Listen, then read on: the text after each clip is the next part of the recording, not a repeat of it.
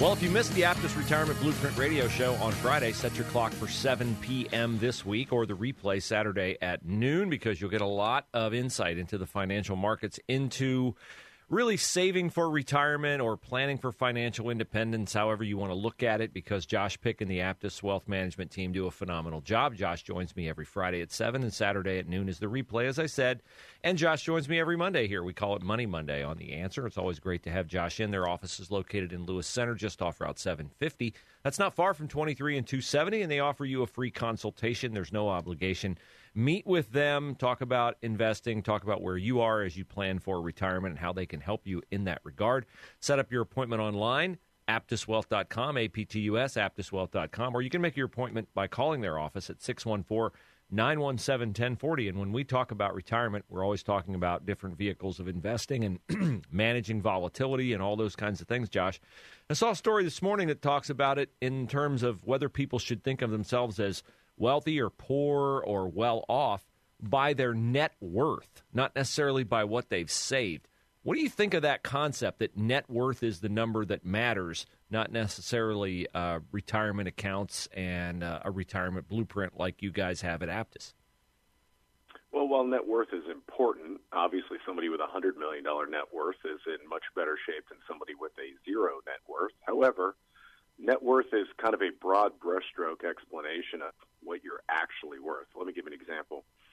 Uh, if you have a million dollars in a traditional IRA and a million dollars in a Roth IRA or a brokerage account, those are two drastically different numbers. Because if you don't believe me, go liquidate your IRA or 401k, a uh, million dollar IRA or 401k, and say how much money do I get after tax, and it's a far different number than if you just had a million dollars in a savings account. So this is why it's so important to make sure that you have a plan for how you're going to distribute those assets and what does that actually mean in dollars and cents. We don't live off our net worth; we live off of cash flow. Yeah, very true. Uh, because you know, you can if you say, "Well, my net worth is X, and I need that to retire on." Uh, by the way, you also need a place to lay your head at night. So, as this survey says, a lot of people's net worth is tied up in the equity of their home, some savings, and a 401k account. Net worth is obviously the difference between your assets and your liabilities. Uh, this this number surprised me. It says Americans age 65 and up who rank in the 50th percentile. So that's right in the middle, which means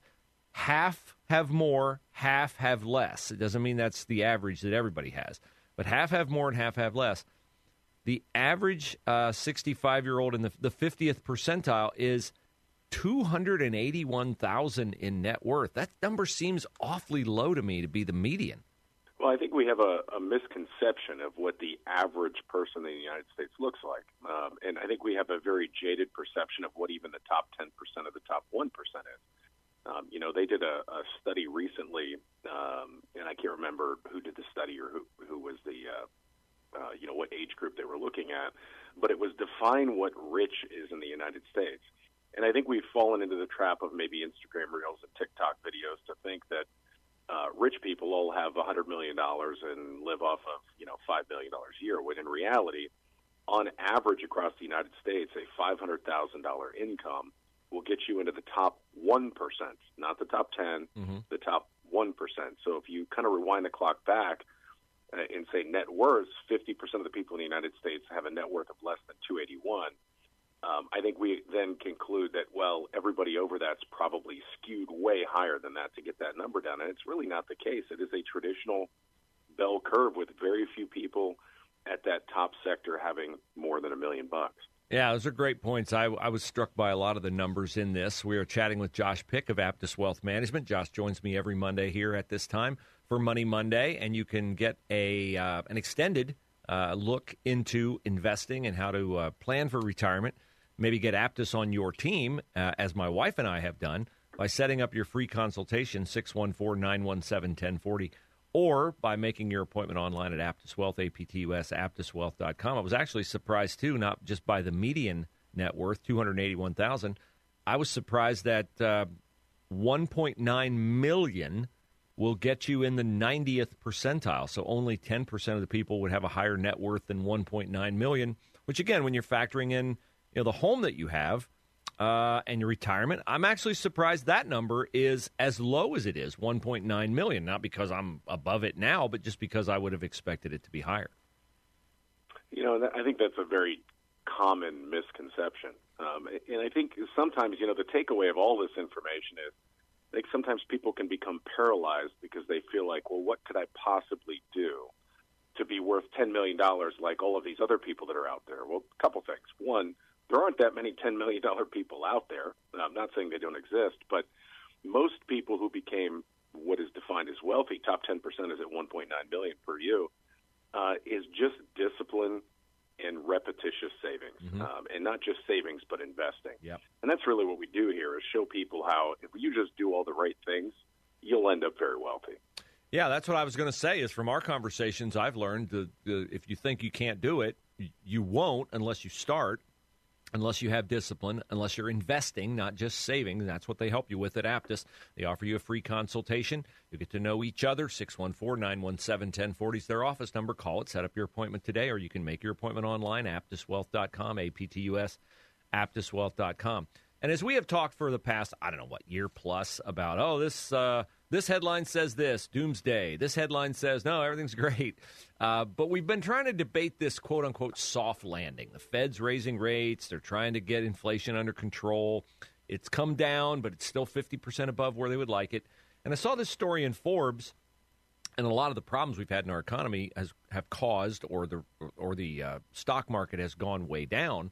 Uh, that we are apparently, and you would know this better than me, uh, we are apparently close to regaining all the losses uh, from the market less than 20 months after it began. So I don't know. Is that the soft landing people are talking about, or the further I read the story, I found out no, no, it's not. It's not a consensus opinion. There's still people who are nervous about it. Yeah, well, I, I think uh, you know we have been doing this show for about a uh, well over a year, and uh, um, I certainly have hopefully conveyed to people that I, I don't like to create fear as a motivator. But uh, while we are back uh, to even from all the losses that we had taken, or at least darn close, uh, there are a lot of things to still be concerned about. You know, there's as many headlines saying that we're heading for the cliff as there are saying that we have reached this soft landing. And mm-hmm. I could point to a, a myriad of things like the, the next Fed meeting or what happens with international trade relations. The next election is probably pretty important. Um, and the fact that we have had significantly skewed returns from the top 10 companies in the S&P 500. All of that being said, I think it's important that while you should not uh, pull all your money your money out of the market, that certainly isn't going to get you there. You better have a plan that you feel very very comfortable with, uh, that you can weather some storms with, uh, because if you don't understand why you're doing what you're doing, and there are storms coming, uh, if not soon, there will be storms throughout the rest of your your retirement. Uh, then your chances of success, if you're not disciplined, are going to erode very, very quickly. Yeah, so true, and that's what I gained. That's what my wife and I gained from uh, going with Aptus is an understanding, peace of mind, a plan, a rationale as to why we're working that plan. Set up your free consultation today, 614 917 1040 or aptuswealth.com. And Josh, at the end of this Fortune article, they talk about people trying to kind of hedge, you know, gain some of the market's advantages, mitigate against some of the market's uh, damages. And we hear a new phrase thrown out there. I think most people are familiar with mutual funds, but we, now we hear about ETFs. ETFs. What's an ETF in about the minute we have left?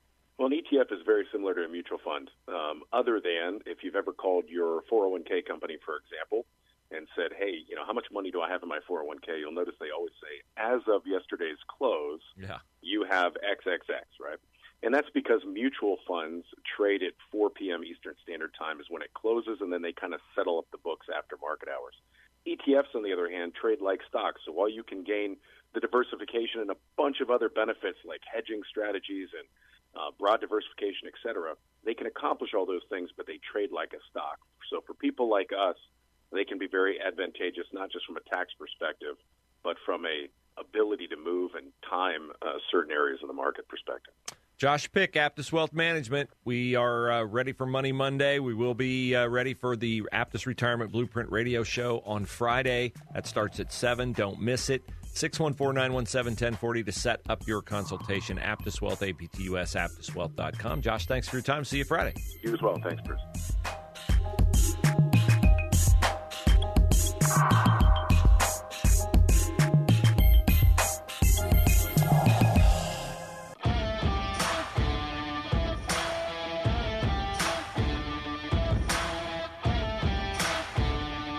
So I think it was Friday when I said that whatever the left accuses you of, uh, they're already doing it. And remember Hillary Clinton? Uh, Trump, Russia, Russia, Russia, Russia. And turns out she was the one who paid for the dossier that created the whole Russia hoax. Trump's an existential threat. Yeah, well, having a presidential candidate from the other party try to frame and spy on the campaign of the uh, opposition party uh, that seems at odds with the Constitution of the United States. And then Joe Biden was like, hey, that phone call Donald Trump made to Ukraine asking them to investigate corruption in my campaign, uh, he should be impeached over that. And he was. Uh, but it turns out that the quid pro quo was not Trump and Ukraine, it was Biden and Ukraine, as presumably Devon Archer will testify in Congress this week following the whistleblowers who tried to testify last week, but all the Democrats on the committee could do was shout, Trump, Trump, Trump, Trump, Trump. So whatever they accuse you of doing, they're doing it. They accuse you of what? You're a MAGA, MAGA, turbo, MAGA extremist. You don't care anything about our country. You don't care anything about the foundational principles of democracy, democracy, democracy. Well, um, one tenet of uh, constitutional republic is that we have three co equal branches of government the executive branch, that's Joe Biden, and the Congress. Well, that's Joe Biden. The legislative branch, that's the Congress. And then the judicial branch, that's the Supreme Court. Okay?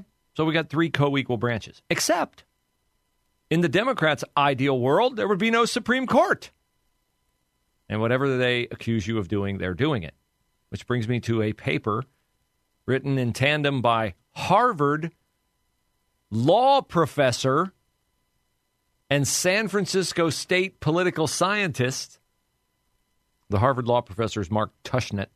The San Francisco State professor is Aaron Belkin, who have written an open letter getting a lot of traction among progressives right now. And the letter says this A president who disagrees with the Supreme Court's interpretation of the Constitution should offer and then follow an alternative interpretation. In other words, the Supreme Court is supreme unless its opinion does not meet with the approval of Joe Biden, and then it's not the Supreme Court, it's the not quite supreme suggestion body.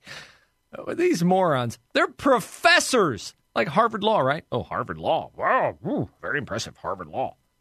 This guy's a professor at Harvard Law, which tells you what? He's teaching Harvard Law students that it is okay, it is better to have a president sit in judgment of the Supreme Court than to have uh, uh, what are the the almost Supreme Court, the only sometimes Supreme Court the depending upon what Democrats say, maybe kind of sorta Supreme Court? Both these idiots, of course, support court packing. Here's their quote from the letter.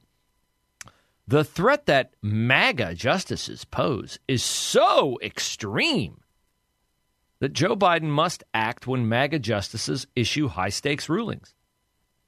They say he shouldn't ignore every MAGA ruling. Oh, really? Uh, only the ones like about abortion and affirmative action and all the stuff that, you know, we've known for 50 years is all blatantly unconstitutional, but you want to hold it up to continue to get voting blocks of not very uh, savvy voters to vote for you so you have indeterminate access to power. Those are the only ones you want him to overthrow.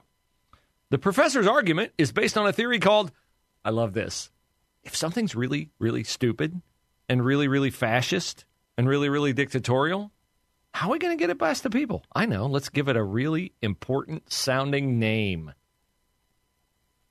So their argument that Joe Biden should allow the Supreme Court to decide, and if he doesn't like what they decide, but then he should just ignore it and overthrow it, is called popular constitutionalism. See, the Constitution is good, but if they decide something that's just not popular, then we just overthrow it. You know what that's called, ladies and gentlemen? That's called mob rule. That's what that's called. And they're for it because they perceive that they have the mob in their favor. Boy. Can you put people in jail for being stupid? I guess not. Good thing for Professor Tushnet and Belkin. This is being viewed even by people on the left right now. Some, not the not the whack jobs, like, well, I mean, they're on the left. They're all whack jobs. Some people on the left, like Biden. Biden says, "No, I can't do this. Can't pack the court."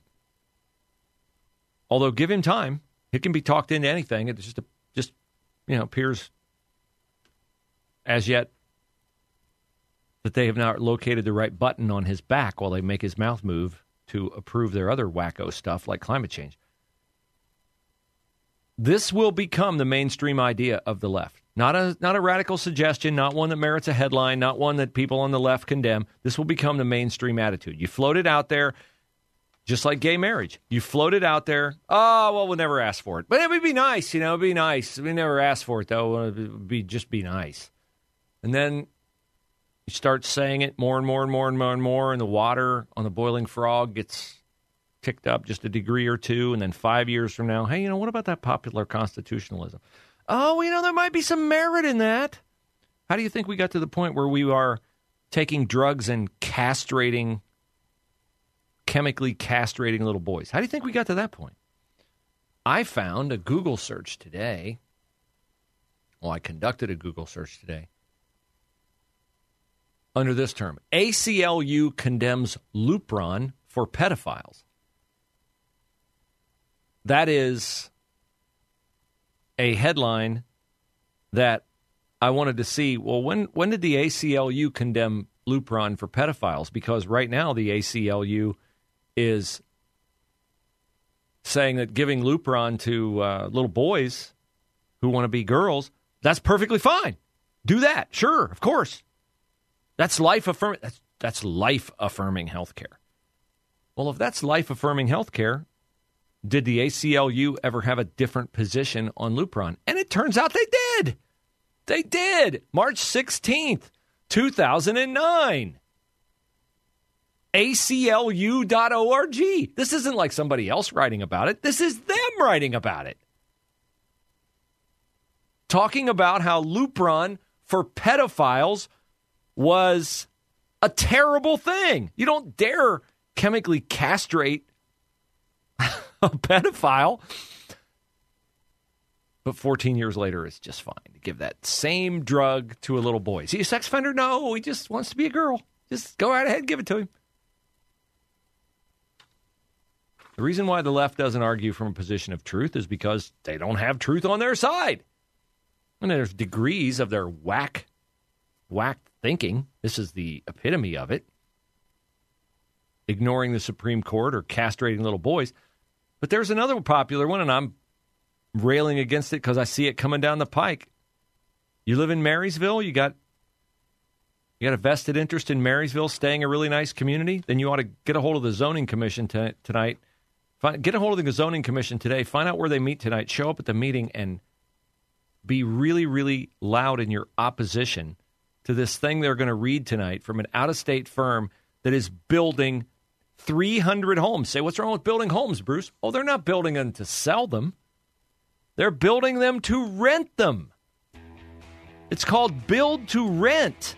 They're going to build 300 homes and they're going to charge between $2,300 and $2,700 a month to rent the homes. Is that going to further the character of a great city like Marysville? No, of course not. It's going to bring people in to rent who can't afford to live in your community. Crime's going to go up. They're going to be late on their rent, and these guys eventually are going to make all the money they want to make, sell the homes, and leave town.